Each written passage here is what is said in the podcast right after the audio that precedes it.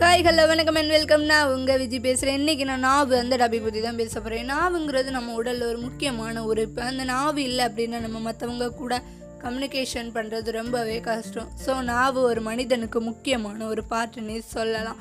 இந்த நாவினால ஒரு மனிதனுக்கு நன்மையும் இருக்குது தீமையும் இருக்குது நாவுங்கிறது ஒரு சிறிய உறுப்பாக இருந்தாலுமே அது வந்து பெருமையான பேச்சை பேசும். பல நபர்களை சபிக்கும். பல பொய்களை பேசுறது வீண் பிரச்சனைகளுக்கு வந்து காரணமாகிறது.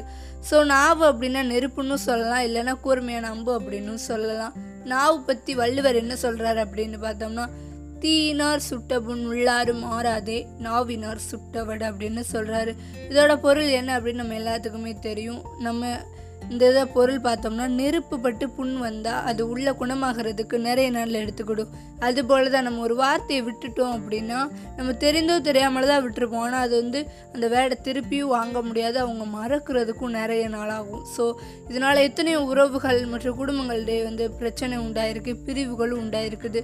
ஸோ நீங்கள் எல்லாருமே ஒரு வேர்டு பேசுகிறதுக்கு முன்னாடி யோசித்து பேசுங்க. மீண்டும் ஒரு புதிய தகவல்களுடன் உங்களை சந்திக்கும் வரை விடைபெறுகிறேன். பை.